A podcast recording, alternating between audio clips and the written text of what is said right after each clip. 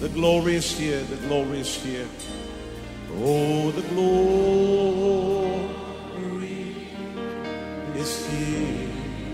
Yes, God's glory. Yes, God's glory is here. คริสตจักร New Hope International เมืองซีแอตเทิลรัฐวอชิงตันสหรัฐอเมริกาโดยอาจารย์นายแพทย์วรุณและอาจารย์ดารารัตน์ เลาหประสิทธิ์มีความยินดีที่จะนำท่านรับฟังคำสอนที่จะเป็นประโยชน์ในการเปลี่ยนแปลงชีวิตของท่านด้วยความรักความเชื่อความหวังและสันติสุขในองค์พระเยซูคริสต์ท่านสามารถทำสำเนาคำสอนเพื่อแจกจ่ายแก่มิตรสหายได้หากมิได้เพื่อประโยชน์เชิงการค้า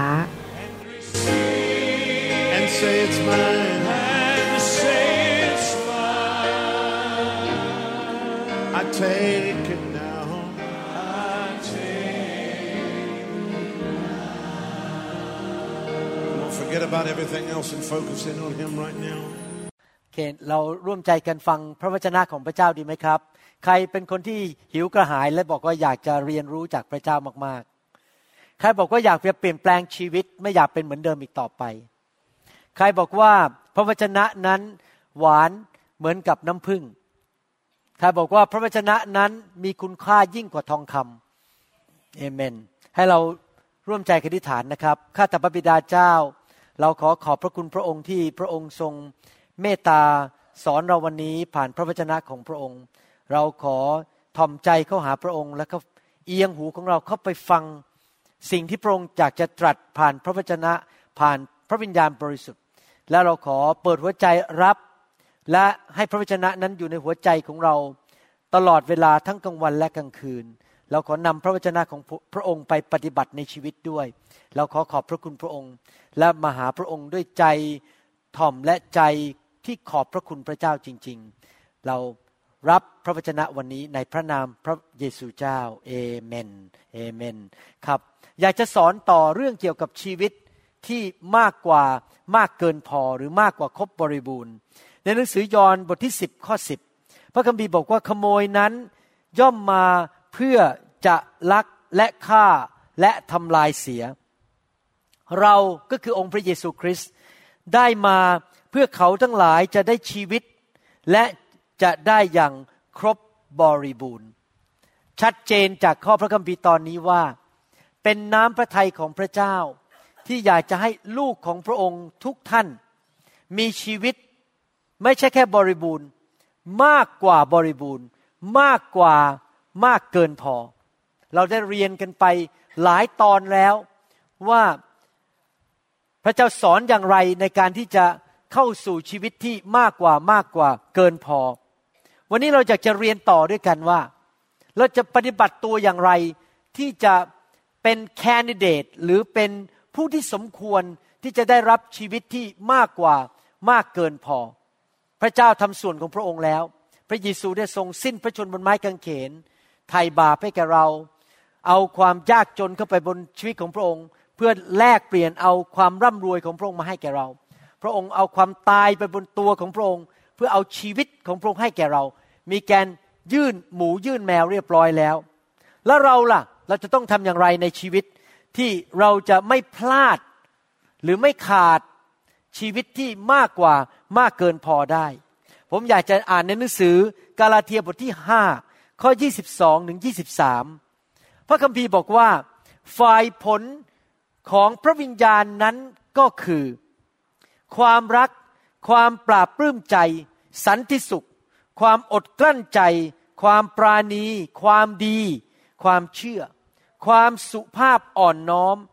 และการรู้จักบังคับตน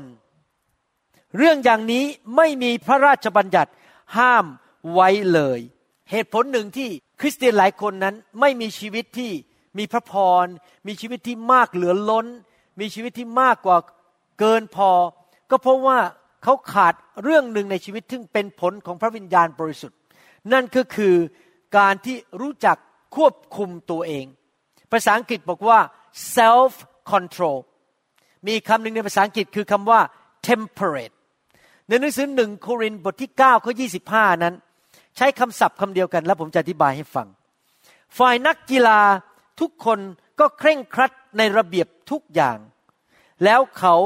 กระทำอย่างนั้นเพื่อจะได้มงกุฎใบไม้ซึ่งร่วงโรยได้แต่เรากระทำเพื่อจะได้มงกุฎที่ไม่มีวันร่วงโรยเลยดังนั้นส่วนข้าพเจ้าวิ่งแข่งอย่างนี้โดยมีเป้าหมายข้าพเจ้าไม่ได้ต่อสู้อย่างนี้ไม่ใช่อย่างนักมวยที่ชกลมแต่ข้าพเจ้าระงับความปรารถนาฝ่ายเนื้อหนัง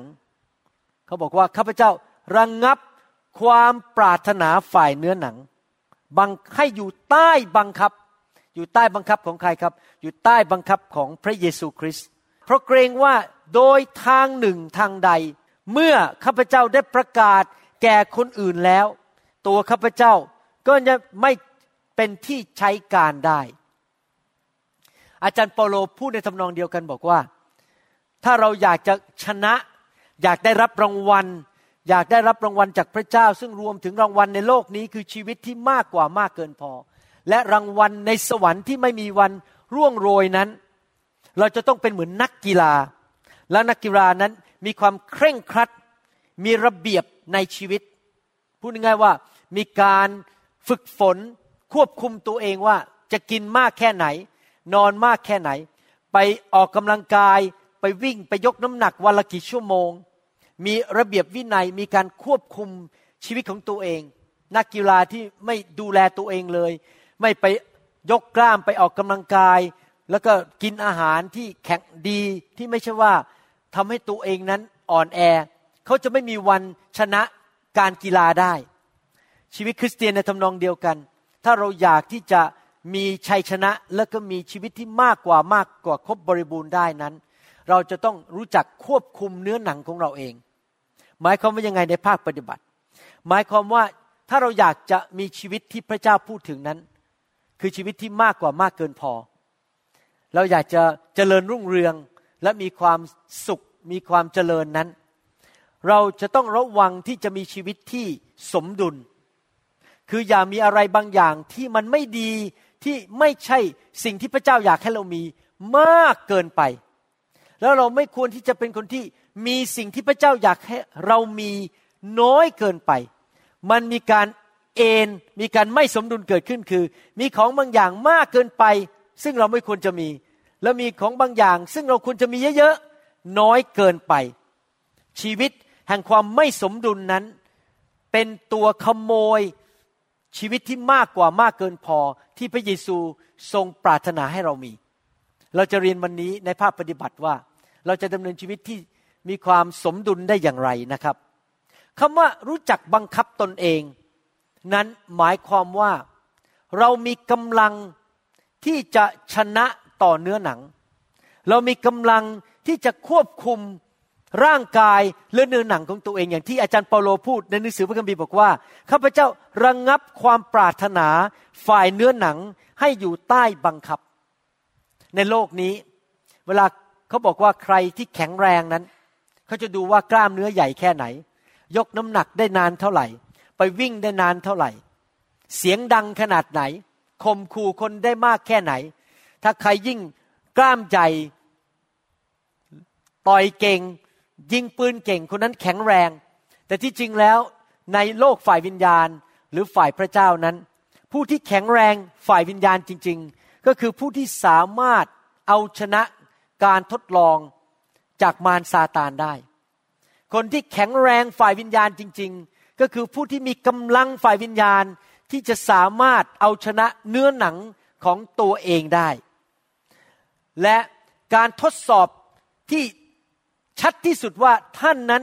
เป็นคนที่แข็งแรงฝ่ายวิญญาณหรือไม่นั้นก็คือดูว่าท่านสามารถชนะการทดลองที่มารซาตานใส่เข้ามาในชีวิตของท่านได้หรือไม่หนังสือพระคัมภีร์สุภาษิตบทที่24ข้อ10บอกว่าถ้าเจ้าท้อใจในวันแห่งความชั่วร้ายอีกที่หนึ่งก็คือบอกว่าถ้าเจ้ายอมแพ้ยกธงขาวยอมจำนนในวันแห่งความชั่วร้ายคือในวันที่มารมันเอาสิ่งชั่วมาให้เรามาหลอกลวงเราให้เราไปทำนั้นกำลังของเจ้าก็น้อยพระคัมภีร์บอกว่าผู้ที่ไม่สามารถชนะการทดลอง ของมารซาตานนั้นก็คือผู้ที่อ่อนแอฝ่ายวิญญาณนั่นเองถ้าท่านโดนมารมันกระซิบนิดนึงเบาๆที่หูบอกว่าไปเลยไปเล่นการพนันเลยไปทำผิดทำชั่วเลยแค่เบาๆนะครับยังไม่ทันได้มาใช้อะไรดันเราเลยนะครับแล้วท่านก็ยอมมันซะแล้วก็แสดงว่าจริงๆแล้วท่านอ่อนแอฝ่ายวิญญาณมากแต่ถ้าท่านเป็นคนประเภทที่แม้พายุใหญ่พัดมาจากนรกแม้ว่ามันจะเอาศรเพลิงกระหน่ำยิงใส่เราใส่แล้วใส่อีกแต่เราก็สามารถที่จะตั้งเกาะขึ้นมาแห่งความเชื่อเราไม่กระทบกระทานอะไรทั้งนั้นเราไม่ยินยอมมารที่จะไปทำชั่วร้ายไปทำบาปอะไรทั้งนั้นนั่นแสดงว่าท่านมีกำลังฝ่ายวิญญาณนะครับดังนั้นอยากจะหนุนใจพี่น้องให้ต่อไปนี้พัฒนากำลังหรือฤทธิ์เดชฝ่ายวิญญาณที่เราจะสามารถควบคุมฝ่ายเนื้อหนังได้และถ้าเราสามารถควบคุมงานของความบาปแห่งฝ่ายเนื้อหนังได้นั้นเราก็จะสามารถเข้าไปสู่ชีวิตที่มากกว่ามากเกินพอได้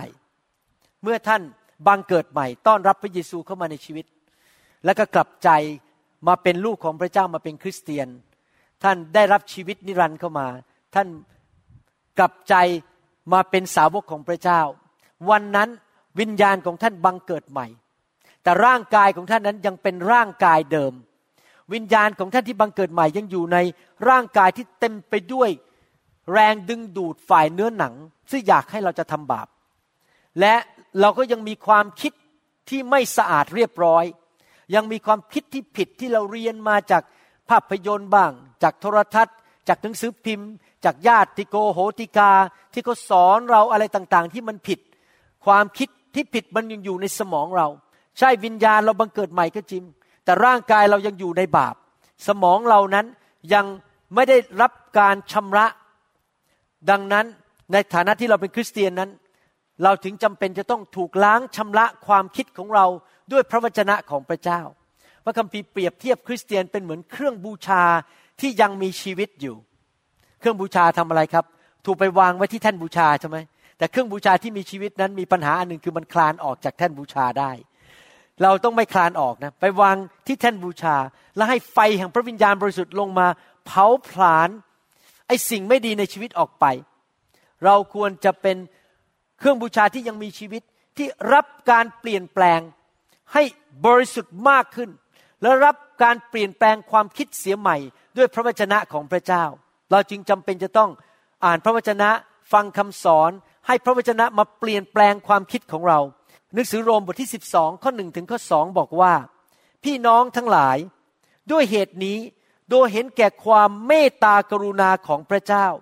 ข้าพเจ้าจึงวิงวอนท่านทั้งหลายให้ถวายตัวของท่านแด่พระองค์เพื่อเป็นเครื่องบูชาที่มีชีวิตอันบริสุทธิ์และเป็นที่พอพระทัยพระเจ้าซึ่งเป็นการปรนนิบัติอันสมควรของท่านทั้งหลายอย่าทำตามอย่างชาวโลกนี้แต่จงรับการเปลี่ยนแปลงจิตใจเสียใหม่เปลี่ยนแปลงความคิดเสียใหม่จิตใจเสียใหม่เพื่อท่านจะได้ทราบพระประสงค์ของพระเจ้าด้วยว่าอะไรดีอะไรเป็นที่ชอบพระทัยและอะไรดียอดเยี่ยมเราต้องยอมให้พระวจนะของพระเจ้านั้นมาเปลี่ยนแปลงความคิดจิตใจวิธีคิดของเราเพื่อเราจะได้คิดอย่างถูกต้องและเราจะได้มีชีวิตที่มากกว่าครบบริบูรณ์ได้ในหนังสือโรมบทที่8ข้อ12ถึง13นั้นพระคัมภีร์บอกว่าท่านพี่น้องทั้งหลายเหตุฉะนั้น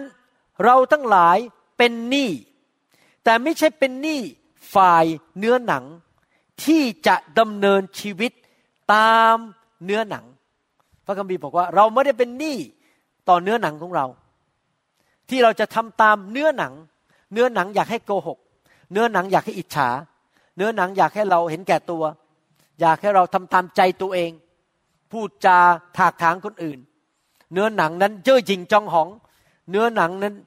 เต็มไปด้วยปัญหากิเลสตัณหาต่างๆพระเจ้าบอกว่าเราไม่ควรจะดำเนินชีวิตตามเนื้อหนังเพราะว่าถ้าท่านทั้งหลายดำเนินชีวิตตามเนื้อหนังแล้วท่านจะต้องตายพระคัมภีร์พูดชัดมากนะผมชอบพระคัมภีร์ตอนนี้มากตรงไปตรงมาเลยบอกว่าถ้าเราดำเนินชีวิตฝ่ายเนื้อหนัง เราจะไม่มีชีวิตของพระเจ้าเราจะไม่มีชีวิตที่มากเกินพอที่พระเจ้าจะให้เราชีวิตแบบพระเจ้า Zoe Z O E Zoe ชีวิตของพระเจ้าเราจะพบความตายฝ่ายชีวิตครอบครัวแตกสลายขาดเงินทองหายหมดสุขภาพไม่ดีชีช้ำกระหล่ำปีนอนไม่หลับจิตใจมันขุ่นมัวไม่มีความสุขไม่มีชีวิตที่มากเกินพออ่อนแรงมีแต่ปัญหาความล้มเหลวในชีวิตลูกเต้าพังทลายเพราะเราดำเนินชีวิตตามเนื้อหนังแต่ถ้าโดยพระวิญญาณท่านได้ทำลายการของฝ่ายกายเสียก็คืองานฝ่ายเนื้อหนังท่านก็จะดำรงชีวิตได้ที่จริงผมอยากจะแปลใหม่เพราะว่าท่านก็จะมีชีวิตแบบพระเจ้าได้คือชีวิตที่มากกว่าเกินพอได้นะครับอาจารย์เปาโลถึงได้พูดไงบอกว่าข้าพเจ้านั้นเป็นนักเทศก็จริงแต่ถ้าข้าพเจ้าไม่ควบคุมเนื้อหนังตัวเองไปทำบาปไปเล่นการพนันไปทำอะไรต่างๆไปทำผิดประเวณีหรือเห็นแก่ตัวโกงเงินคริสตจักรถ้าข้าพเจ้าทำฝ่ายเนื้อหนังอยากสร้างอาณาจักรของตัวเองอยากสร้างชื่อเสียงของตัวเองข้าพเจ้าก็ไม่สมควรที่จะได้รับสิ่งดีคือรางวัลจากพระเจ้าทั้งในโลกนี้และในโลกหน้าแม้จะเทศเก่งขนาดไหนก็ตามแต่ตัวเองก็พลาดไปไม่ได้ชีวิตที่มากเกินพอชีวิตแห่งพระพรของอับราฮัมนะครับถ้าเราอยากที่จะมีชีวิตที่มากเกินพอเราต้องดำเนินชีวิตแบบที่รู้จักควบคุมอารมณ์รู้ว่าอะไรพอและอย่าทำเกินพอเป็นคนที่ไม่ทำเกินไปที่เกิดความไม่สมดุลเกิดขึ้นในชีวิตไม่เสพของเมาท่านรู้ไหมในชีวิตนี่นะครับมีสองสิ่งที่เราจะต้องระวังสิ่งหนึ่งก็คือว่าความบาปที่ชัดเจนถ้าเราเอาความบาปนิดนะครับเข้ามาในชีวิตน่ะมันก็ไม่ดีแล้วมันก็มากเกินพอแล้วเช่นท่านบอกว่าขอเมาแค่อาทิตย์ละหนเดียวคงไม่เป็นไรบ้างมันแค่อาทิตย์ละหนเดียวที่กินเหล้าแล้วเมาแค่3ชั่วโมงมันก็มากเกินพอแล้วครับไม่ควรไปแตะเราไม่ควรที่จะเมาเหล้าองุ่นไม่ควรจะไปเมาเหล้านะครับผมไม่ได้ห้ามไม่ให้กินเหล้าแต่อย่าเมาเหล้าหรือเราบอกว่าขอนิดปีละหนเดียวที่อยากจะทำผิดประเวณีมันก็ไม่ดีแล้วพูดง่ายๆว่าอะไรก็ตามที่เป็นความบาปนิดเดียวเราก็ไม่เอาแล้วเพราะว่าความบาปนั้นจะเข้ามาทำลายชีวิตของเราทำให้เราเกิดความตายฝ่ายชีวิตของเราไม่ว่าจะการเงินการทองความสัมพันธ์สุขภาพการทำงานการรับใช้ทุกอย่างมันจะนำความตายเข้ามาแต่ปัญหามันเป็นแบบนี้คือว่าไอ้เรื่องความบาปนี่บางทีมันชัดเจนจริงไหมอย่าขโมยอย่าโกหกอย่าอิจฉาริษยาอย่าไปโกงเงินคนอย่าคอร์รัปชันอย่าไปขโมยของจากที่ทำงานพวกนี้มันชัดเจนแต่มันมีหลายสิ่งในชีวิตของเราที่มันไม่ชัดเจนว่าเป็นบาปหรือไม่เป็นบาปและนั่นแหละคือปัญหาว่าบางทีเรื่องที่ไม่ใช่เป็นบาปเช่นถามว่าดูโทรทัศน์เป็นบาปไหมอ่านหนังสือเป็นบาปไหมไปเที่ยวพักร้อนที่อีกประเทศหนึ่งเป็นบาปไหมสิ่งเหล่านี้ไม่ใช่ความบาปแต่ว่าถ้าเราขาดความสมดุลไม่ควบคุมเนื้อหนังของตัวเองและเราก็ไปทำสิ่งบางสิ่งซึ่งไม่ใช่ความบาปมากเกินไปมากเกินพอและเราไม่ทำสิ่งหรือดำเนินชีวิตแบบที่พระเจ้าอยากให้เราดำเนินชีวิตนั้นไม่เพียงพอคือสิ่งที่พระเจ้าอยากให้เราทำไม่เพียงพอมันน้อยเกินไปแต่สิ่งที่เราไม่ควรทำแม้ว่าไม่ใช่ความบาปเราทำมันเยอะเกินไปมันขาดความสมดุลชีวิตของเราก็ไม่สามารถเข้าไปสู่ชีวิตที่มากกว่าครบบริบูรณ์ได้จริงไหมครับยกตัวอย่างว่าถ้าท่านหาเงินมาได้เดือนละ 50,000 บาทแต่ท่านไปเห็นรถราคาแพงหลายสิบล้านบาทแล้วท่านบอกว่าขอเอาใจเนื้อหนังหน่อยไปซื้อรถหลายสิบล้านบาทแต่เงินเดือนแค่ 50,000 บาทแน่นอนท่านติดหนี้ร้านขายรถเดือนละเป็นแสนบาทท่านจะมีชีวิตมากเกินพอได้ยังไงเพราะท่านมัวจะไปจ่ายหนี้ทุกเดือนเงินก็ไม่เหลือติดกระเป๋าท่านก็ต้องกินเกลืออยู่ที่บ้านกินข้าวเปล่าอยู่ที่บ้านเพราะว่าท่านไม่สมดุลในเรื่องการใช้เงิน มีรถเนี่ยทำเป็นบาปไหมการไปซื้อรถราคาแพงเป็นล้านเป็นบาปไม่เป็นบาปหรอกแต่ท่านไปตามใจเนื้อหนังมันก็เลยออกนอกสมดุลและทำให้ชีวิตของท่านล้มเหลวเพราะความไม่สมดุลที่ไม่รู้จักควบคุมเนื้อหนังของตัวเองนะครับปัญหาอันนึงของชีวิตคริสเตียนในโบสถ์ก็คือเป็นอย่างนี้ที่ทำให้โบสถ์มีปัญหาและไม่มีชีวิตที่มากกว่ามากเกินพอก็คือว่าคริสเตียนนั้นหลายครั้งเอาความเชื่อของตัวเองนั้นไปเป็นศาสนาไปเป็นกฎไปเป็นบัญญัติต้องทำไอ้นี่อย่าทำไอ้นี่ต้องทำไอ้นู้นอันนี้ผิดอันนี้ถูกดำเนินชีวิตตามกฎบัญญัติตามกฎบัญญัติไปเรื่อยๆแทนที่จะดำเนินชีวิตตามพระวิญญาณบริสุทธิ์ผมจำได้ว่าตอนมาอเมริกาใหม่ๆมีโอกาสคุยกับเพื่อนคริสเตียนที่คนอเมริกันเขาบอกเขาว่าเขาไปโบสถ์ที่ผู้หญิงห้ามใส่เครื่องสำอางผู้หญิงห้ามใส่กางเกงต้องใส่กระโปรงเท่านั้นและผู้ชายต้องทำอย่างนี้ผู้หญิงต้องทำอย่างนี้เป็นกฎบัญญัติหมดเลยห้ามกินเนื้อนั่นห้ามกินนี่เป็นกฎบัญญัติเต็มไปหมดเขาเปลี่ยนความสัมพันธ์กับพระเจ้าความเชื่อของเขามาเป็นกฎบัญญัติของมนุษย์พยายามมาบังคับคนให้ทำนู่นทำนี่ยกตัวอย่างกฎบัญญัติอันหนึ่งที่คนทำกันเช่นข้าพเจ้าเป็นคนฝ่ายวิญญาณมากๆข้าพเจ้าเป็นคนที่เคร่งศาสนาดังนั้นข้าพเจ้าจะอดอาหารตามที่พระเยซูสอนอาทิตย์ละ2วันคือวันอังคารกับวันพฤหัสพอวันอังคารวันพฤหัสเขาก็อดอาหารแต่วันจันทร์วันพุธวันศุกร์วันเสาร์วันอาทิตย์กินทุกอย่างที่เข้ามาต่อหน้าอะไรที่เข้ามาต่อหน้ากินหมดไม่ให้เหลือแม้แต่นิดเดียวกินขนมเค้กก้อนใหญ่ๆกินไอศกรีม3ถังทุกอย่างที่เข้ามากินหมดแม้ว่าอดอาหารวันอังคารกับวันพฤหัสแต่ที่เหลืออีก5วันไม่มีการยับยั้งชั่งใจไม่มีการยับยั้งเนื้อหนังกินตามใจหมดก็ปรากฏว่าคอเลสเตอรอลมันเข้าไปในสายเลือดมันก็เลยเกิดอาการอุดตันในเส้นเลือดก็เลยหัวใจวายไปทำงานไม่ได้ก็เลยจนเสียบ้านเสียช่องแทนที่จะได้มีสุขภาพแข็งแรงก็เลยทำให้ตัวเองป่วยเพราะไปยึดกฎทางศาสนาว่าต้องอดอาหารวันอังคารกับวันพฤหัสนี่เป็นกฎทางศาสนาแต่ที่จริงแล้วท่านควรดำเนินชีวิตที่อดอาหารทุกๆวันอาจจะไม่ได้อดอาหารแบบไม่กินอะไรเลยแต่อดอาหารแบบนี้คือว่าพอดูไปที่เค้กก้อนใหญ่นั้นบอกว่าเอ๊ะเรากิน3คำก็น่าจะพอแล้วเพราะขืนกินมากน้ำตาลเข้าไปเยอะเดี๋ยวเป็นเบาหวานพอเราดูไปที่หมูทอดแล้วก็มีหนังหมูเยอะแทนที่จะบอกโอ้โหถ้าชอบหนังหมูเขากินมันเยอะๆหน่อยเราก็บอกว่าขอกินแค่เนื้อหมูแล้วไม่กินหนังหมูแค่3ชิ้นเพราะขืนกินหนังหมูเยอะมันมีคอเลสเตอรอลสูงเดี๋ยวฉันจะหัวใจวายหรือเป็นโรคขาดเลือดไปเลี้ยงในสมองรู้จักมีการยับยั้งชั่งใจว่าอะไรถูกอะไรผิดอาเมนไหมครับ7วันต่ออาทิตย์เราต้องรู้จักควบคุมกระเพาะของเราเนื้อหนังและความตะกะของเราที่เราจะไม่ไปเอาใจปากของเราแหมลิ้นเนี่ยมันอยากจะชิมรสนั่นเหลือเกินคนไข้ผมนะครับรู้ว่าผมเนี่ยเป็นคนชอบช็อกโกแลตบางคนอาจจะเคยไปฟังคำเทศผมใน YouTube แล้วก็รู้ว่าผมเป็นคนชอบช็อกโกแลตเมื่อ2วันก่อนมีคนไข้สามีภรรยาคู่หนึ่งเอาถุงช็อกโกแลตใหญ่แค่นี้มาให้ผมทั้งถุงนี้ช็อกโกแลตหมดเลย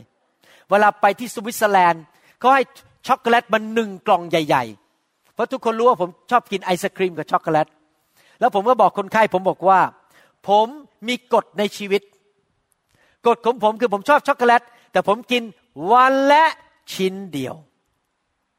พอเกิน1ชิ้นไม่กินแค่กินเนี่ยมันแตะลิ้นเนี่ยมันหวานๆแล้วก็จบไม่กินชิ้นที่2ไม่กินชิ้นที่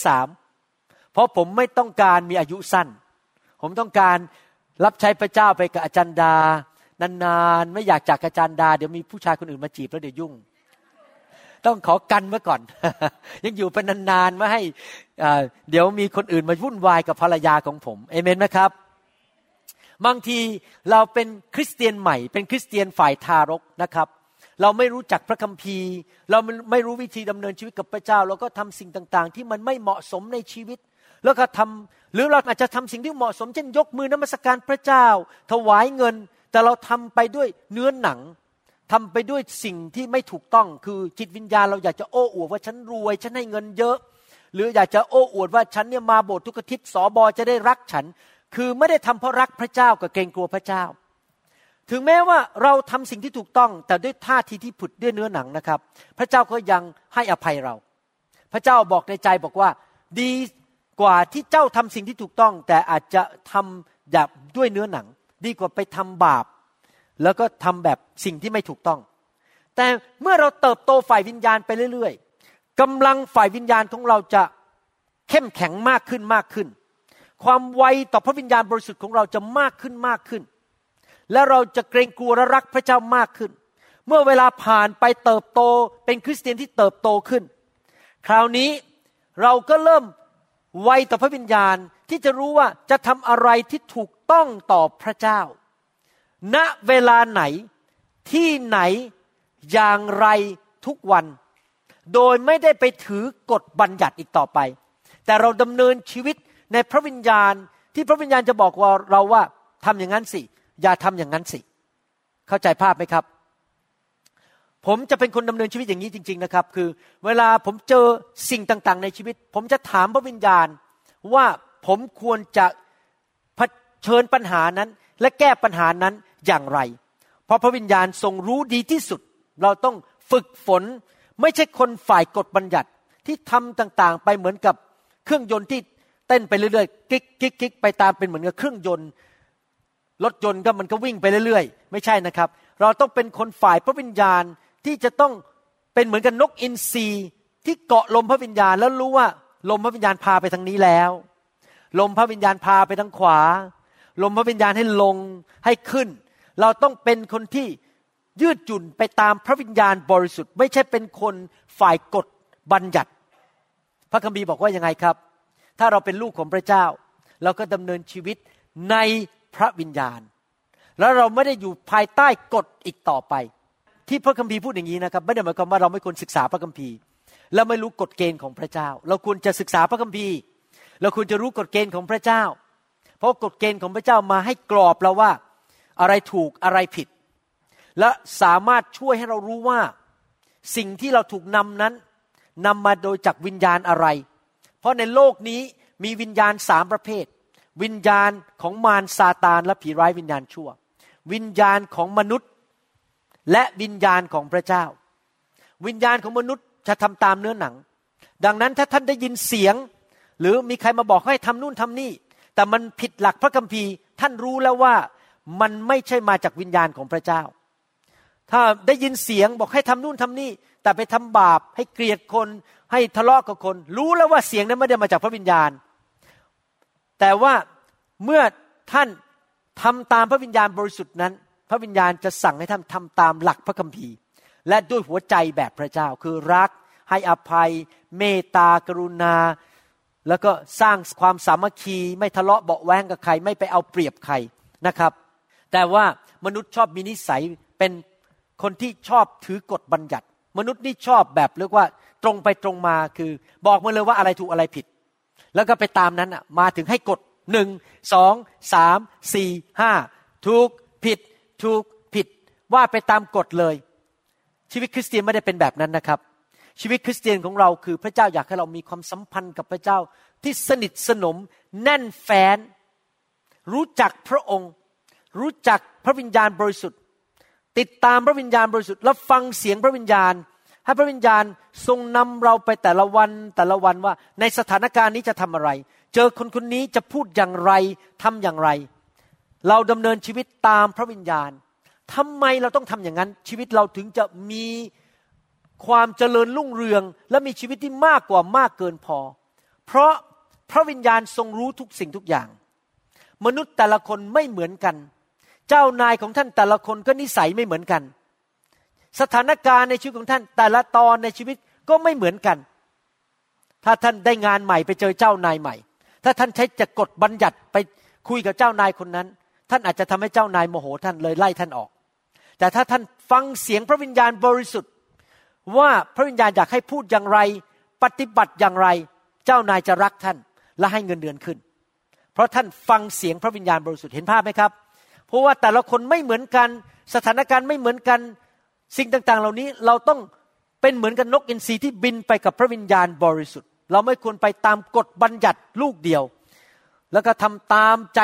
เนื้อหนังตัวเองลูกเดียวสถานการณ์สองสถานการณ์อาจจะดูเหมือนกันเป๊ะเลยนะครับแต่ว่า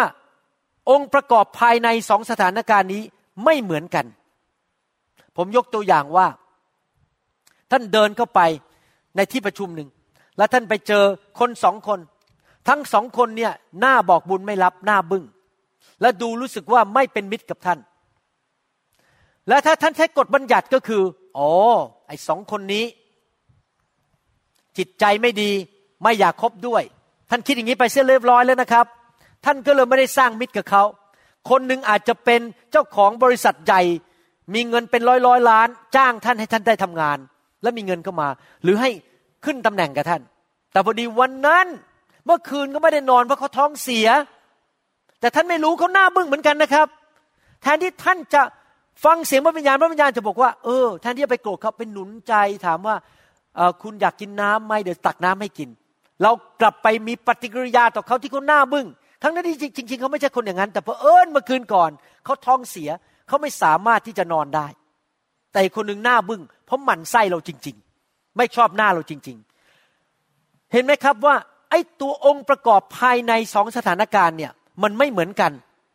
แต่ดูภายนอกเหมือนกันดังนั้นเราจึงไม่ควรดำเนินชีวิตตามกฎบัญญัติหรือตามแค่ตัวอักษรเราต้องดำเนินชีวิตฟังเสียงการทรงนำของพระวิญญาณบริสุทธิ์เราอย่าไปขวาสุดหรือซ้ายสุดในชีวิต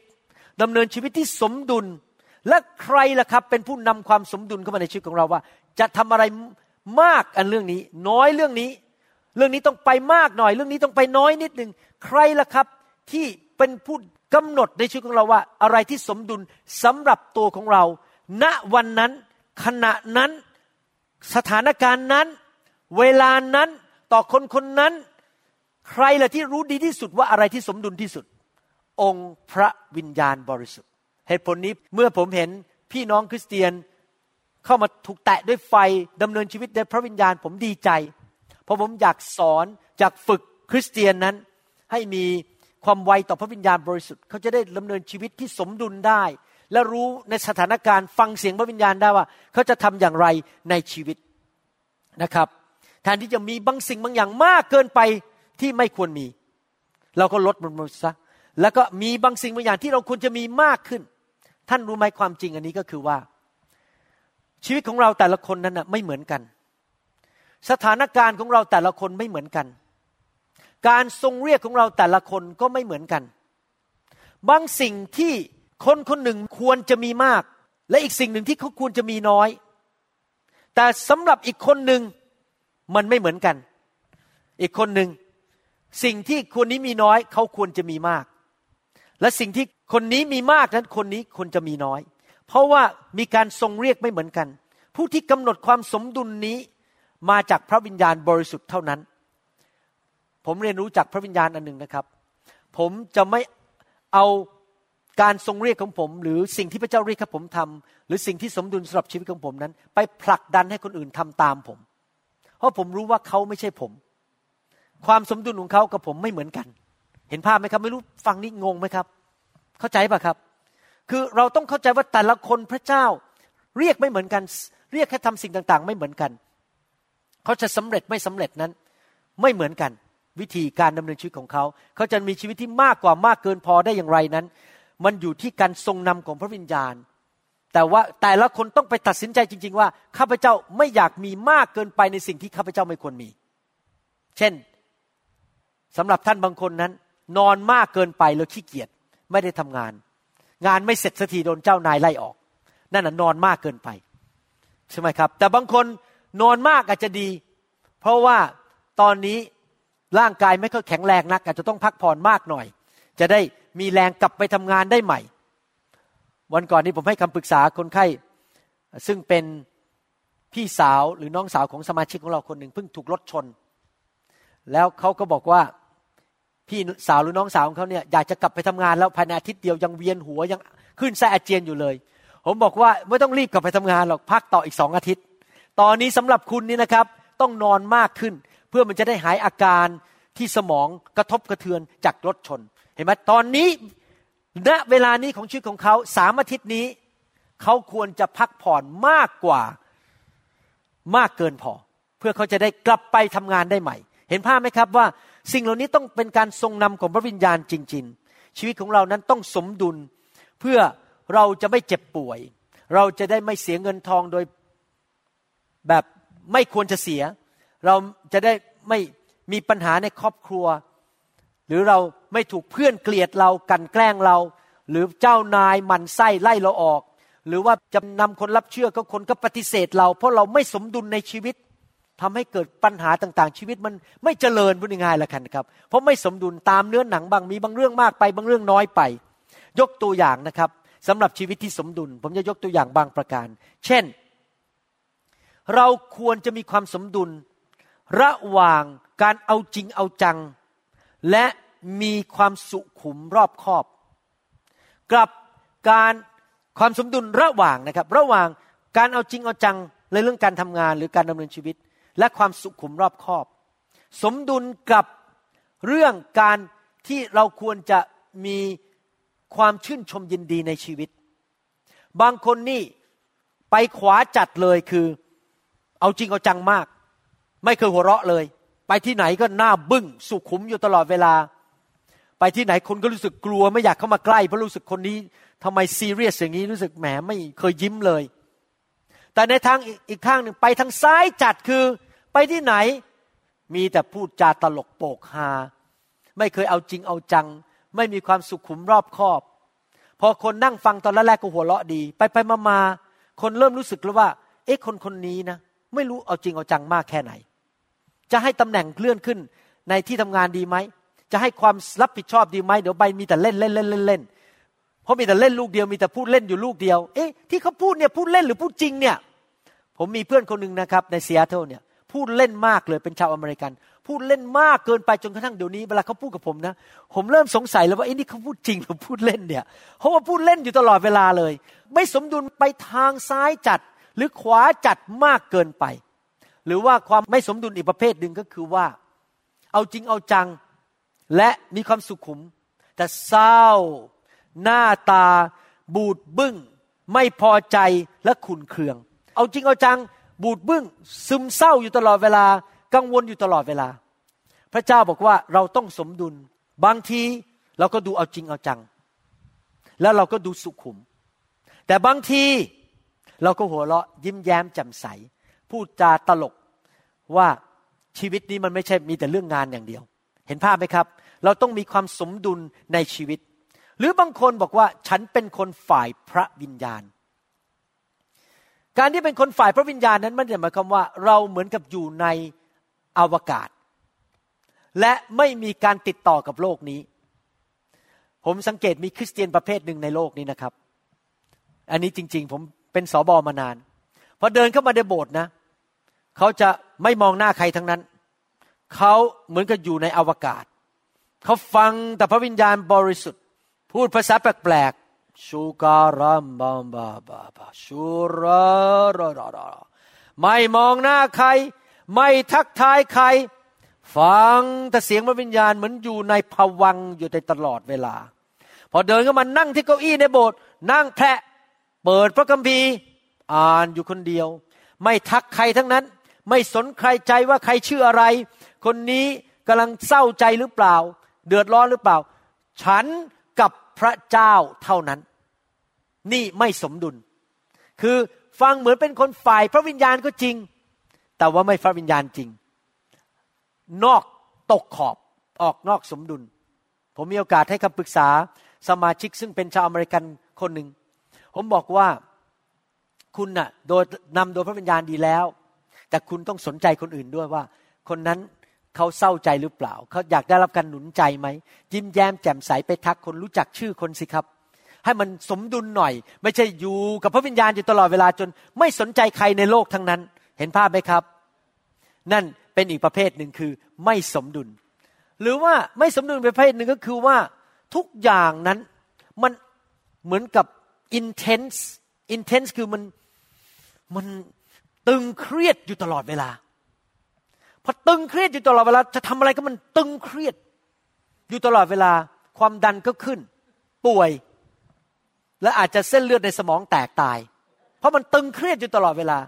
แต่มีความไม่สมดุลประเภทหนึ่งก็คือขี้เล่นอยู่ตลอดเวลาเล่นอะไรก็พูดจารู้สึกมันอะไรก็ได้ยังไงก็ได้มันจะเจ๊งก็เจ๊งไปมันจะเป็นไงก็ไม่เป็นไรคือไม่เอาจริงเอาจังอะไรเลยอย่างนี้ก็ไม่สมดุลเหมือนกันคือมันไปขวาจัดแล้วไปซ้ายจัดมากเกินไปเราต้องกลับมาตรงกลางคือมีความสมดุลว่าเราเอาจริงเอาจังนะครับเราอยากเห็นงานเกิดผลเราอยากเห็นพระเจ้าได้รับเกียรติแต่เราก็ยังยิ้มแย้มแจ่มใสเราก็ยังมีความสุขได้ไม่ต้องไปขวาจัดหรือซ้ายจัดความไม่สมดุลอีกประเภทหนึ่งก็คือว่าเราต้องขยันหมั่นเพียรทำงานหนักแต่ไม่ใช่ทำงานจนสลบ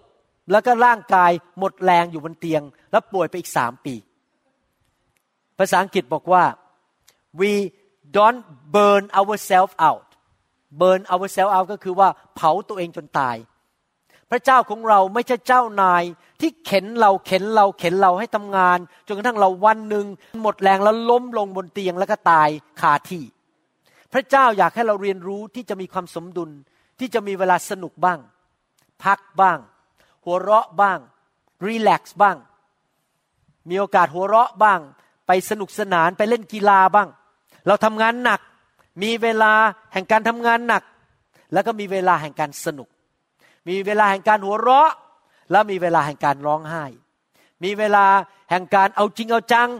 และมีเวลาแห่งการพักผ่อนอาเมนไหมครับเราต้องสมดุลในชีวิตเพื่อเราจะได้มีชีวิตที่มากเกินพอสิ่งเหล่านี้พระวิญญาณจะช่วยสอนท่านว่าท่านจะต้องทำอย่างไรอีกประการหนึ่งในเรื่องความสมดุลก็คือว่าเราต้องเป็นคนจริงใจ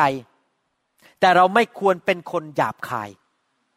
ไม่รู้เห็นภาพไหมผมจะอธิบายให้ฟังเราต้องเป็นคนจริงใจพูดจริงทำจริงจริงใจไม่โกหกแต่ว่าขณะเดียวกันเราต้องไม่หยาบคายและเนื้อหนังบางคนเนี่ยบอกว่าผมเนี่ยจริงใจมากดังนั้นทุกอย่างที่อยู่ในหัวใจผมและที่ผมคิดผมจะพูดออกมาให้หมดเลยผมหมั่นไส้เขาผมจะตบหน้าด้วยคำพูดของผมให้ล้มลงไปเลยเพราะผมคิดอย่างนี้ว่าผมหมั่นไส้คุณผมจะบอกคุณอย่างนี้แล้วผมจะด่าคุณเข้าไปผมจะพูดออกมาจากใจหมดออกมาหมดเลยจากความคิดออกมาจากสิ่งทุกอย่างที่รู้จะพูดออกมาให้หมดเลยดังนั้นเขาเรียกว่าเนื้อหนังและหยาบคายแม้ว่าท่านจริงใจและท่านต้องการพูดความจริงก็ไม่ได้หมายความว่าท่านจะไม่บังคับเนื้อหนังและพูดตามใจตัวเองออกมาหมดทุกเรื่องจริงไหมครับบางทีนะครับมนุษย์เราเนี่ยเราอาจจะรู้สึกไม่พอใจคนบางคนแต่เราก็ไม่จำเป็นต้องพูดออกมาแม้ว่าเราจริงใจเพราะว่าถ้าพูดออกมาแล้วความสัมพันธ์มันเสียแล้วมันแก้ไขไม่ได้พอพูดมาปุ๊บมันเข้าไปในหูปั๊บคนนี้ความสัมพันธ์พังทลายเลยเพราะมันเก็บเข้าไปในสมองแล้วเขาไม่อยากคบเราอีกต่อไปแล้วบางทีเราอาจจะต้องปิดปากแม้ว่าเรารู้สึกไม่ดีเราจริงใจเราพูดความจริงแต่เราไม่ต้องพูดสิ่งที่อยู่ในใจของเราทั้งหมดเพื่อรักษาความสัมพันธ์เพื่อว่าวันหนึ่งเขาจะกลับใจแล้วมีความสัมพันธ์ที่ดีกับเราแต่ถ้าเราไม่ยั้งปากของเราไว้พูดออกไปหมดทุกอย่างในสมองของเราเราก็เป็นคนโง่เขลาอย่างที่หนังสือสุภาษิตบทที่18ข้อ2บอกว่าคนโง่ไม่เพลิดเพลินในความเข้าใจแต่เพลิดเพลินในการแสดงความคิดเห็นของตนเท่านั้นคนโง่นี่พูดความคิดเห็นตัวเองหมดทุกเรื่องโดยไม่สนใจว่าคนอื่นเขาจะฟังไหมคนอื่นเขาอยากจะรู้ไหมคนอื่นเขาจะเข้าใจไหมฉันขอออกความเห็นลูกเดียวนั่นคือคนโง่เขาคนที่ฉลาดนั้นคนที่มีสติปัญญาจากพระเจ้าจะสังเกตว่าคนเขาอยากจะฟังเราเรื่องนี้หรือเปล่าเขาสนใจอยากฟังเรื่องของเราไหมถ้าเขาไม่สนใจเราก็ปิดปากเงียบคนที่มีสติปัญญาจากพระเจ้าเวลาพูดไปเท่าฟังเราต้องถามตัวเองว่าเขาเข้าใจหรือเปล่า ถ้าเขาไม่เข้าใจเราต้องอธิบายให้เขาเข้าใจให้ได้เห็นภาพไหมครับพระคัมภีร์ถึงบอกในหนังสือยากอบบทที่1ข้อ19บอกว่าดังนั้นพี่น้องที่รักของข้าพเจ้าจงให้ทุกคนไวในการฟังช้าในการพูดและช้าในการโกรธผู้ที่มีสติปัญญานั้นจะช้าในการโกรธและไวในการฟังและฟังมากกว่าพูดนะครับนี่เป็นวิธีทางที่ผมดำเนินชีวิตนะครับถ้าพี่น้องรู้จักผมนานๆเนี่ยพี่น้องจะสังเกตว่าผมพูดน้อยยกเว้นเวลาสอนพูดน้ำไหลไฟดับเพราะต้องสอนแต่ท่านผมนั่งคุยกับท่านนะครับท่านจะสังเกตว่าผมเงียบมากเลยผมไม่ค่อยพูดมากผมฟังลูกเดียวเพราะผมไม่แน่ใจว่าท่านอยากฟังผมหรือเปล่าผมจะไม่อยู่ดีเอาเรื่องผมมายัดให้ใส่หูให้ท่านฟังผมจะนั่งเงียบจนกระทั่งท่านถามหรือท่านอยากรู้ผมถึงจะพูดออกมาเพราะว่าผมไม่อยากให้คนมานั่งฟังในเรื่องที่เขาไม่อยากพูดเอเมนไหมครับเวลาผมเจอคนไข้เนี่ยผมจะให้คนไข้พูดเยอะมากเลยอยากจะฟังว่าเขาเจ็บป่วยยังไงเป็นยังไงอะไรๆเพราะผมจะตีออกมาให้แตกให้ได้ว่าเขาเป็นโรคอะไรจะรักษาอย่างไรผมจะฟังเยอะมากผมจะพูดน้อยจนกระทั่งตอนจบแล้วผมจะถามว่าเขาอยากรู้หรือยังว่าผมจะรักษาอย่างไรแล้วพอเนี้ยล่ะผมเริ่มพูดละอธิบายเป็นฉากๆๆว่าต้องการผ่าตัดแบบไหนเห็นไหมครับต้องฟังก่อนช้าในการพูดและไวในการฟังและฟังเสียงพระวิญญาณจริงๆว่าคนคนนั้นเขาอยากจะฟังเราหรือไม่อยากฟังถ้าเขาไม่อยากฟังก็อย่าพูดมากเลยครับปิดปากเงียบดีกว่าอาเมนไหมครับเดี๋ยวนี้นะครับมันมีเขาเรียกว่าไลน์นะครับแล้วผมก็สังเกตว่าไลน์เนี่ยนะครับผมไม่ได้เปิดเสียงนั้นนะครับบางคนก็ชอบเปิดเสียงพอดีนั่งอยู่บ้านบางคนไลน์เสียงอะไรเนี่ยอ๋อเสียงไลน์ L I N E ไลน์แล้วผมก็สังเกตนะครับบางทีเนี่ยคนส่งข้อความมาให้ผมนะครับ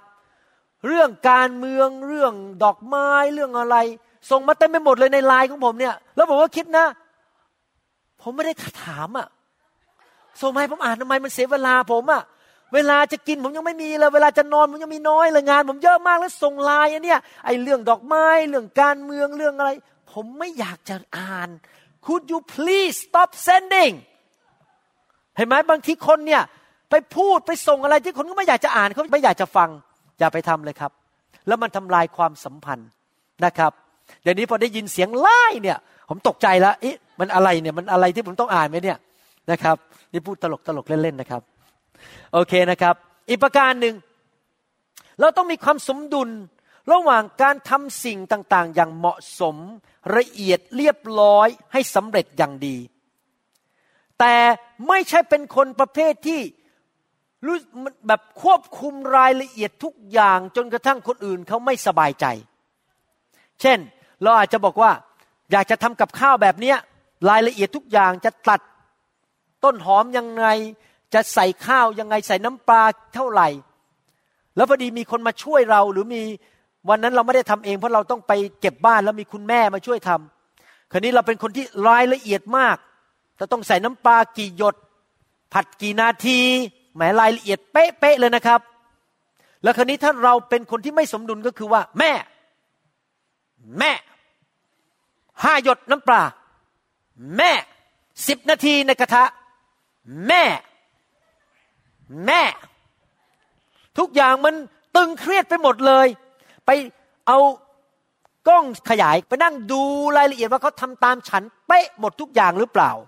คนที่นั่งทำงานกับเราก็รู้สึกอึดอัดใจละฉันทำไม่ได้อย่างคุณแต่คุณมาบังคับให้ฉันทำอย่างคุณได้ความสัมพันธ์ก็แตกร้าวบางทีมันต้องผ่อนหนักผ่อนเบาบ้างยอมให้เขาทำตามวิธีของเขาบ้างเราแม้ว่าจะทำทุกอย่างอย่างเหมาะสมและรายละเอียดแต่เราก็ต้องเข้าใจคนอื่นทำงานร่วมกันเป็นทีมทำงานกับเจ้านายหรือลูกน้องของเรานะครับผมจะเป็นคนค่อนข้างผ่อนหนักผ่อนเบาแม้ว่าผมอยากจะทำบางอย่างตามแบบของผมก็จริงยังผ่าตัดนะครับผมยกตัวอย่างให้ฟังเล่นๆนะครับมีเครื่องมือผ่าตัดอยู่ตรงนี้ใช่ไหมครับผมบางทีเนี่ยจะต้องไปหยิบตัวที่มาทำให้เลือดหยุดเขาเรียกว่าเจลโฟมเขาเรียกเจลโฟม G E L F O A M G E L F O A M เจลโฟมเนี่ยมันเป็นสารที่มาใส่แล้วทำให้เลือดหยุดแล้วมีพยาบาลบางคนเนี่ยเอาถ้วยเจลโฟมเนี่ยไปวางไว้ไกลมากเลยแล้วผมก็ต้องยื่นมือไปหยิบอย่างเงี้ย แทนที่จะมาวางติดกับผมซึ่งผมหยิบง่ายๆเพราะผมอยู่ในกล้องจุลทรรศน์ผมก็หยิบง่ายๆเขาวางนู่นผมก็ต้องขยับตัวไปหยิบแล้วผมก็มีสองทางเลือกคือตะโกนด่าเขาว่านี่โง่เง่าเต่าตุนทำไมวางไกลงั้นอ่ะมาวางใกล้ๆหน่อยสิคือผมอารมณ์เสียเพราะว่าเขาไม่ทำตามใจผมรายละเอียดของผมแต่ผมเลือกทำงั้นไหมผมยอมผ่อนหนักผ่อนเบาผมยอมเอามือไปไกลนิดนึงแต่ไม่อยากมีเรื่องกับพยาบาลทะเลาะกันในที่ห้องผ่าตัดทำให้พยาบาลชอบหน้าผมว่าคุณหมอคนนี้ไม่ใช่คนเจ้าอารมณ์ไม่คว้างเครื่องมือใส่พื้นดังนั้นเวลาญาติพี่น้องก็มาถามว่าจะไปผ่าตัดสมองไปผ่าตัดกับใครแน่นอนเขาจะแนะนำใครล่ะครับก็ผมล่ะเพราะเขาชอบหน้าผมจริงไหมแต่ถ้าผมทำแต่ตามใจตัวเองไม่มีการผ่อนหนักผ่อนเบาด่าเขาอารมณ์เสียทุบโต๊ะเขาก็คิดหมอคนนี้เจ้าอารมณ์พอมีเพื่อนมาถามว่าไปหาหมอผ่าตัดสมองคนไหนดีไปคนนู้นดีกว่าอย่ามาหาหมอวรุณเลยหมอวรุณนี่แย่มากนิสัยเอาแต่ใจตัวเองเจ้าอารมณ์มากเห็นไหมครับการไม่สมดุลในชีวิตนั้นนำไปสู่ความล้มเหลวบางทีเราต้องยอมบ้างและอย่าอารมณ์เสียแม้ว่าเราเป็นคนที่อยากจะทำสิ่งต่างๆอย่างถูกต้องเป๊ะๆๆๆก็จริงแต่บางครั้งเราต้องยอมบ้างให้คนอื่นเขาทำผิดพลาดได้บ้างเห็นภาพไหมครับไม่รู้ฟังเข้าใจไหมเนี่ยนะครับนี่คือความสมดุลอีกประการนึงความสมดุลอีกประการนึงก็คือว่าเราต้องเป็นคนประเภทที่ตัดสินใจเด็ดเดี่ยวว่าจะทำงานให้สำเร็จแต่ขณะเดียวกันเราไม่ควรเป็นคนที่หัวแข็งและปิดหัวใจไม่ฟังคนอื่นที่จริงเป็นดีนะเป็นคนที่ตัดสินใจแน่วแน่ทำให้สำเร็จให้ได้ที่จริงผมเป็นคนสไตล์นั้นนะครับถ้าท่านมาอยู่ผมนานๆเนี่ยผมเป็นคนที่แบบตัดสินใจแน่วแน่ต้องทำให้สำเร็จให้ได้เป็นแบบผลถึงเป็นหมอผ่าตัดสมองได้เพราะงั้นคงทำผ่าตัดไม่สำเร็จเพราะบางการผ่าตัดนี่8ชั่วโมงยืนอยู่นั่นนะไม่ได้กินข้าวกินน้ำนะครับยืนผ่าตัดไป8ชั่วโมงถ้าไม่ตัดสินใจให้ผ่าตัดเสร็จเนี่ยคงไม่มีวันที่จะผ่าตัดเสร็จได้ก็คงต้องออกไปกินกาแฟก่อนการเป็นคนอย่างนั้นน่ะดีแต่ว่าตราบใดที่เราทำสิ่งที่ถูกต้องนั้นเราทำไปแต่จริงๆแล้วในชีวิตเราไม่ได้ทำสิ่งที่ถูกต้องทุกสิ่งทุกอย่างหมดเราต้องเป็นคนสมดุลคือแม้เราตัดสินใจจะทำทุกอย่างให้มันเสร็จและถูกต้องก็จริงแต่ต้องเปิดหูเปิดหัวใจของเราฟังความคิดเห็นของคนอื่นบางทีนะครับตลอด30ปีที่ผ่านมาผมผ่าตัดเนี่ยแล้วมีผู้ช่วยมาช่วยผ่าตัดผมแล้วเขาพูดขึ้นมาบอกว่าหมอทำไมไม่ทำอย่างนี้ดีกว่าแล้วผมฟังเขาจริงนะที่เขาพูดมาเนี่ยเขาไปเรียนจากหมออีกคนหนึ่งมาที่เขาไปช่วยผ่าตัดอีกโรงพยาบาลมาเขามาบอกผมว่าไม่ลองทำอย่างนี้ดูดีกว่าผมก็คิดละจริงผมเปลี่ยนวิธีแล้วครับผมเปิดใจเชื่อแล้ววิธีการผ่าตัดผมก็ improve หรือดีขึ้นเลยเพราะผมเปิดใจฟังคนอื่นเราต้องเป็นคนที่เอาจริงเอาจังตัดสินใจทำให้สำเร็จแต่ขณะเดียวกันเราต้องเป็นคนที่เปิดหัวใจฟังคนที่เขาอาจจะมีประสบการณ์มากกว่าหรือเรียนรู้มาเรื่องอื่นไม่ใช่เป็นคนที่หัวแข็งไม่ฟังใครทั้งนั้นฉันจะหัวชนฝาไม่สนใจใครพูดอะไรทั้งนั้นอาเมนไหมครับอันนี้เป็นเรื่องของความสมดุลอีกประการหนึ่งเราควรเป็นคนที่ร้อนรนกับพระเจ้าเอาจริงเอาจังแต่ในความร้อนรนนั้นเราไม่ควรเป็นคนโง่เขลาบางคนนี่ร้อนรนมากนะผมยกตัวอย่างให้ฟังร้อนรนมากเช่นเราร้อนรนอยากให้พี่น้องคนนึงเนี่ยเขาเปิดปากอธิษฐานฟังดีๆนะครับยกตัวอย่างนะครับนี่เรื่องที่เกิดขึ้นได้จริงๆในโบสถ์เราเห็นพี่น้องคนนึงนั่งเงียบมากเลยไม่ยอมเปิดปากอธิษฐานเราก็นั่งอธิษฐานกันใหญ่เลยไอ้ความร้อนรนของเราอยากเห็นเพื่อนคนนี้หัดเปิดปากอธิษฐานพูดมาเป็นภาษากับพระเจ้าบ้างไม่ใช่นั่งปิดปากเงียบๆเพราะเขาขี้อายคราวนี้ไอ้ความร้อนรนของเราก็แทนที่จะร้อนรนและสมดุลเราโง่นี่ในกอเปิดปากพูดสิทำไมไม่พูดมาดังๆให้พระเจ้าได้ยินอธิษฐานไม่เป็นหรือไงอ้าวเราร้อนรนแต่เราโง่ไปด่าเขาเลยถอยเขาบอกว่าโอ้โหไม่มาแล้วประชุมอธิษฐานนะครับผมเคยมีสมาชิกมาบอกผมนะอันนี้เรื่องจริงนะครับมีสมาชิกมาฟ้องผมบอกว่ามีผู้นำของคุณหมอเนี่ยร้อนรนมากเลยแล้วมาว่าผมแล้วมาผลักดันให้ผมทำบางสิ่งบางอย่างแล้วผมพูดตรงๆนะคุณหมอนี่เรื่องจริงนะผมอยากจะออกจากโบสถ์เลยผมอยากจะย้ายไปอยู่โบสถ์อเมริกันเพราะเขามาผลักดันผมเขาไม่เห็นใจผมและไม่เข้าใจความรู้สึกของผมเลยเห็นไหมเราร้อนรนได้แต่เราต้องอย่างโง่เขา เราอย่าไปดันคนให้เขาสะดุดแล้วล้มแล้วเขาก็เลยหนีออกจากโบสถ์ไปเลยเราต้องรู้กาลเทศะฟังเสียงพระวิญญาณว่าตอนนี้เราควรจะพูดอย่างไรทำอย่างไรต้องเป็นคนที่มีสติปัญญาพระวิญญาณบริสุทธิ์จะนำเราว่าควรจะพูดอย่างไรเมื่อไหร่กับใครและพูดอย่างไรอย่าเป็นคนโง่เขลาอีกประการหนึ่งเราควรจะเป็นคนที่กล้าหาญที่จะกล้าทำสิ่งดีให้แก่พระเจ้าพูดเรื่องความจริงของพระเจ้าแต่เราไม่ควรหยาบคายไม่ควรไปผลักดันคนอื่นเย่อหยิ่งและไปทะเลาะกับคนแม้ว่าเรามีความกล้าหาญในการทำสิ่งที่ถูกต้องพูดสิ่งที่ถูกต้องแต่เราต้องสุภาพเรียบร้อยยิ้มแย้มแจ่มใสและมีมารยาทที่ดีเราไม่ควรจะเป็นคนหยาบคายไปด่าคนไปทะเลาะกับคนไปเถียงกับคนอาเมนไหมครับสมดุลอีกประการหนึ่งเราควรจะเป็นคนที่มองคนอื่นในแง่ดีอยู่เสมอพระคัมภีร์บอกว่าความรักคือมองส่วนดีของคนอื่นนี่เป็นนิสัยของผมกับอาจารย์ดาเรามักจะมองคนในแง่ดีไว้ก่อนเรามักจะเป็นคนที่มองส่วนดีของคนไว้ใจคนพยายามจะไว้ใจคนแต่ขณะเดียวในความสมดุลนั้นเราไม่ควรจะเป็นคนซื่อจนเขามาหลอกเราได้เห็นภาพไหมครับภาษาอังกฤษเขาเรียกว่า naive naive คือซื่อแบบไม่รู้อะไรเลยไม่รู้อิโหนอิเหน่นี่เป็นความสมดุลทำไมผมต้องพูดเรื่องนี้เพราะว่าหลายคนนั้นสูญเสียชีวิตที่มากกว่าครบบริบูรณ์ไปเพราะความที่ซื่อเกินไปแล้วมีคนมาผลักดันให้เวลาให้เงินฉันสิช่วยเหลือฉันสิแล้วเราก็ซื่อไม่ได้สนใจเลยไม่ได้ฟังเสียงพระวิญญาณเลยว่าคนๆนั้นน่ะเขามาใช้เวลาของเราใช้เงินของเราใช้กำลังของเราเนี่ยเอาไปทำเพื่ออะไรถ้าเราซื่อมากเกินไปเราก็ให้ไปหมดเลยคันนี้เวลาเงินทองหมดเกลี้ยงตัวเองเวลาก็ไม่เหลือให้ตัวเองไม่มีกำลังให้ตัวเองเงินทองก็หมดไปเขาเอาเงินเสร็จแล้วเขาไปเล่นการพนันด้วยซ้ำไปมานั่งเล่นการพนันเงินก็หมดไปด้วยเราก็หมดไปด้วยก็เจ๊งไปเลยเราจะมีชีวิตที่มากกว่าครบบริบูรณ์ได้ยังไงถ้าเราไว้ใจคนก็จริงแต่เราซื่อเกินไปแล้วเราก็ยอมให้คนมาหลอกเรามาใช้เราหรือมาเอาเปรียบเอารัดเราผมถือหลักการอย่างนี้นะครับถ้าใครยิ่งมาผลักดันผมมากให้ทำบางสิ่งบางอย่างมาขอเงินผมแล้วมาผลักดันผมเยอะๆผมยิ่งรู้สึกว่ามีไฟแดงขึ้นละหวอขึ้นมาบอกระวังให้ดีๆนะครับคนนี้สงสัยไม่จริงใจคนที่จริงใจเนี่ยจะไม่มาผลักดันเรานะครับคนที่ยิ่งมาใช้เล่ห์กระเทใช้น้ำตาบีบน้ำตาอะไรเงี้ยผมจะต้องระวังมากเลยเพราะว่าผมอยากจะเรียนรู้ก่อนว่าเขาจริงใจมากแค่ไหนเราต้องเป็นผู้ที่สมดุลในชีวิตไม่รู้ผมสอนมาทั้งหมดนี้เข้าใจยังครับเห็นภาพไหมครับว่าชีวิตต้องสมดุลจริงๆและผู้ที่นำความสมดุลมา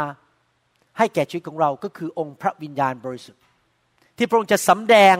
สิ่งต่างๆในสถานการณ์ต่างๆกับคนต่างๆเพื่อเราจะไม่ถูกหลอกและเราจะไม่เสียเวลา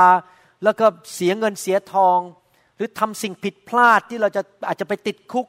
ผมยกตัวอย่างนะครับเมื่อไม่กี่นานมานี้มีคนมาบอกผมเป็นคริสเตียนด้วยนะครับบอกผมบอกว่าเรายากจนลูกชายฉันอยากจะไปซื้อบ้านมาคุยกับอาจารย์ดากับผมบอกว่าคุณหมอกับอาจารย์ดาช่วยไปเซ็นรับประกันหน่อยได้ไหมที่เขาจะซื้อบ้านหลังนี้เผื่อไม่มีเงินจ่ายธนาคารจะไปเอาเงินคุณหมอพอผมฟังเสร็จผมยิ้มผมบอกอาจารย์ดาเลย no way ถึงแม้ผมจะรักคุณและคุณจริงใจมากแค่ไหนถึงแม้ว่าคุณจะเปิดบ้านทำแคร์แต่ผมไม่สามารถเซ็นรับประกันได้เพราะว่าผมไม่ใช่คนซื่อที่คุณจะมาใช้ผมให้ไปเซ็นรับประกันธนาคารเพราะถ้าเกิดขืนลูกชายคุณไม่ใช่ของคุณด้วยนะลูกของลูกชายด้วยนะครับแล้วลูกชายก็มีงานบ้างไม่มีงานบ้างถ้าขืนลูกชายคุณตกงานมาใครจ่ายล่ะครับอีก20ปีผมไงครับใครเอาเงินผมไปล่ะมารซาตานมาเอาเงินผมไปเพราะผมโง่เง่าเต่าตุ่นซะเองซื่อซะเองที่ไปเซ็นรับประกันคน โทษพระเจ้าก็ไม่ได้ดังนั้นเรามองคนในแง่ดีก็จริงแต่เราไม่ใช่คนซื่อแบบโง่เง่าเต่าตุ่น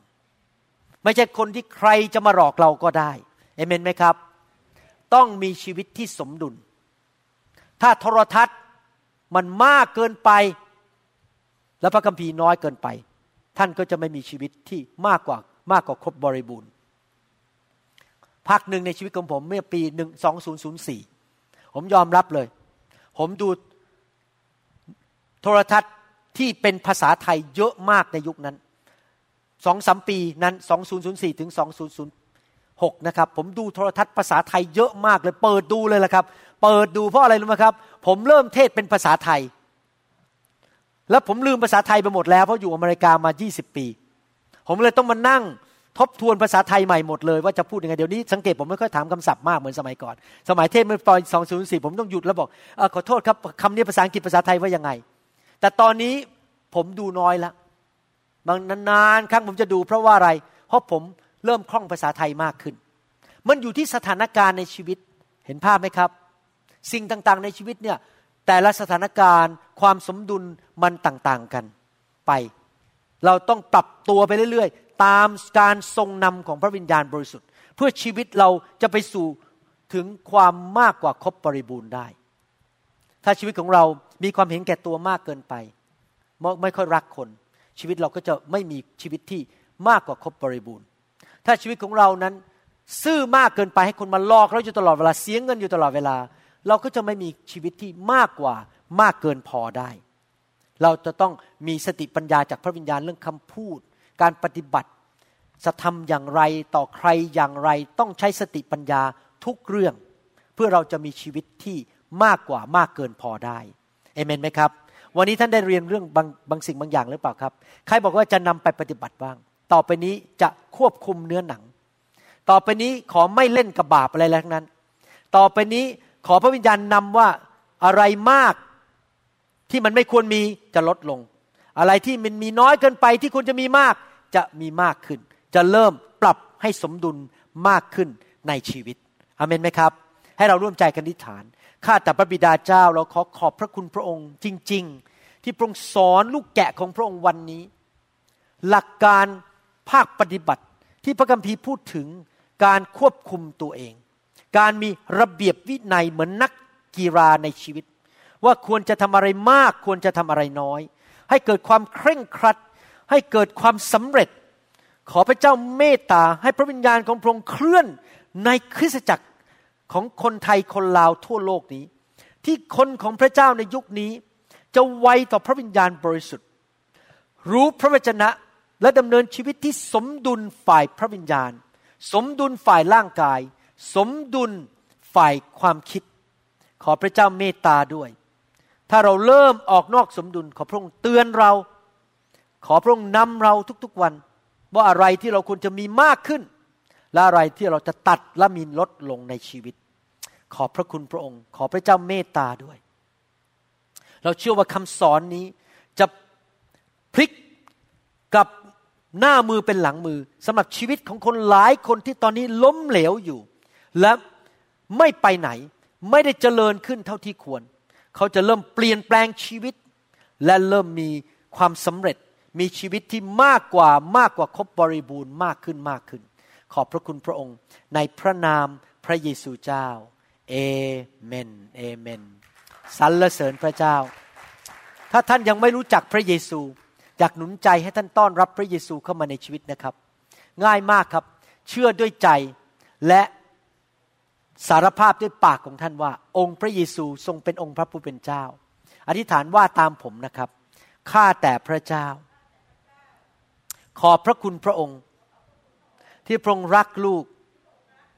ส่งพระเยซูพระบุตรของพระองค์มาสิ้นพระชนม์บนไม้กางเขนมาสำแดงว่าพระเจ้าเป็นใครเมื่อ 2,000 กว่าปีมาแล้วลูกขอรับการยกโทษบาปจากพระองค์เจ้าลูกขอกลับใจใหม่และอัญเชิญพระเยซูเข้ามาในชีวิตณบัดนี้ มาเป็นจอมเจ้านายมาเป็นพระผู้ช่วยให้รอดจะเดินตามพระเยซูทุกๆวันไปคริสตจักรอ่านพระคัมภีร์อธิษฐานดำเนินชีวิตที่กลับใจเชื่อฟังพระองค์ทุกๆวันขอพระองค์สอนลูกอยากมีชีวิตที่ถวายพระเกียรติแด่พระเจ้าและชีวิตที่มากกว่ามากเกินพอขอบพระคุณพระองค์ในพระนามพระเยซูเจ้าเอเมนสรรเสริญพระเจ้า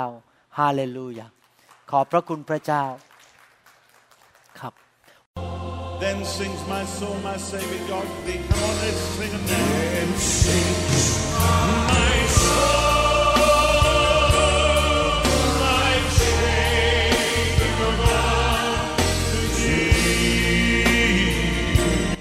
เราหวังเป็นอย่างยิ่งว่าคำสอนนี้จะเป็นพระพรต่อชีวิตส่วนตัวชีวิตครอบครัวและงานรับใช้ของท่านหากท่านต้องการคำสอนในชุดอื่นๆหรือต้องการข้อมูลเกี่ยวกับคริสตจักรของเราท่านสามารถติดต่อได้ที่คริสตจักร New Hope International โทรศัพท์ 206-275-1042 หรือ 086-688-9940 ในประเทศไทยท่านยังสามารถรับฟังและดาวน์โหลดคำเทศนาได้เองผ่านพอดแคสต์ด้วยiTunesเข้าไปดูวิธีการได้ที่เว็บไซต์ www.newhope.org หรือเขียนจดหมายมายัง New Hope International Church 10808 South East 28 Street Bellevue Washington 98004 สหรัฐอเมริกาหรือท่านสามารถดาวน์โหลดแอปของ New Hope International Church ใน Android Phone หรือ iPhone หรือท่านอาจฟังคำสอนได้ใน www.soundcloud.com โดยพิมพ์ชื่อวรุณเลาหะประสิทธิ์